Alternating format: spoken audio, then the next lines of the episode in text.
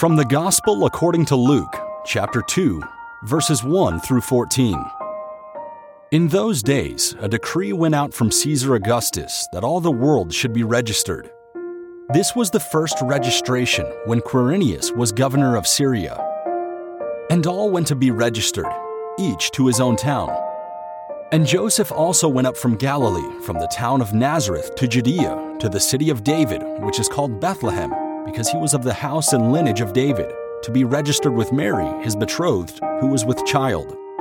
And while they were there, the time came for her to give birth.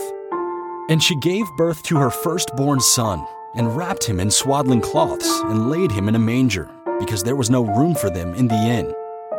And in the same region there were shepherds out in the field, keeping watch over their flock by night.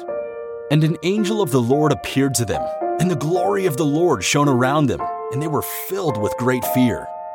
And the angel said to them, "Fear not, for behold, I bring you good news of great joy that will be for all the people. For unto you is born this day in the city of David a Savior, who is Christ the Lord. And this will be a sign for you. You will find a baby wrapped in swaddling cloths and lying in a manger." And suddenly there was with the angel a multitude of the heavenly host, praising God and saying, "Glory to God in the highest, and on earth peace among those with whom he is pleased." This is the word of the Lord.